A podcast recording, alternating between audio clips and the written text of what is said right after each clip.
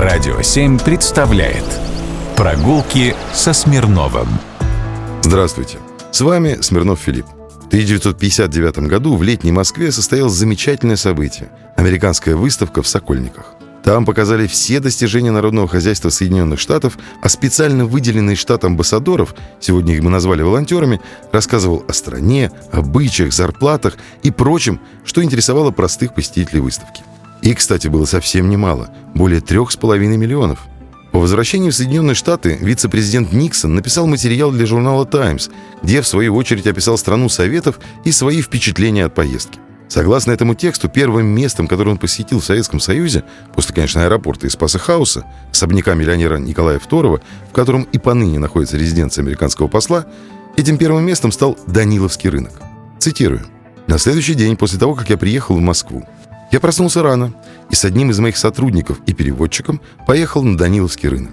Это очаровательное место, в основном под открытым небом, с сотнями небольших торговых лотков, продающих фрукты и овощи, цветы и травы. По сути, все, от пластиковых игрушек до свежего молока – Такие места всегда несли особое для меня обаяние. Они отправляют меня обратно в школьные годы, когда я возглавлял плодовочной отдел нашей семейной бакалейной лавки и каждое утро рано-рано ехал на оптовый рынок в Лос-Анджелесе, чтобы купить максимум овощей для своего магазина. Все на рынке, продавцы и покупатели, были очень дружелюбны. Когда они узнавали, кто я, каждый, у кого бы я ни остановился, настаивал, чтобы я попробовал его продукты и наотрез отказывался брать любые деньги. Когда я уезжал, Одна из женщин, продающих цветы, дала мне букет цветов в подарок от всех работников рынка.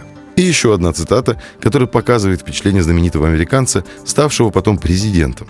Он был очень занят в дни открытия выставки и потому немного где и был. Мне удалось сделать только краткую прогулку по улицам вскоре после моего приезда, и, проходя мимо гастронома, государственного универсального магазина, я зашел сделать несколько покупок, просто для сравнения. Даже при высоком обменном курсе в 10 рублей за доллар еда дорогая.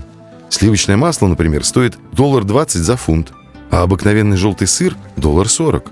Сливы стоили 1 доллар 10 центов, а персики еще дороже. Цены на небольшое количество импортных товаров были фантастически высоки. Две унции растворимого кофе в жестяной банке стоили 4 доллара. Свежая икра стоила 8,50 за фунт, а средний советский рабочий зарабатывает только 80 долларов в месяц. Забавное турне у вице-президента. Не находите? Как говорят в объявлениях на площади трех вокзалов, в поездке вы увидите Красную площадь, ГУМ, ЦУМ, Детский мир, посетите Новодевичий Некрополь и вернетесь к начальной точке маршрута. Прогулки со Смирновым. Только на «Радио 7».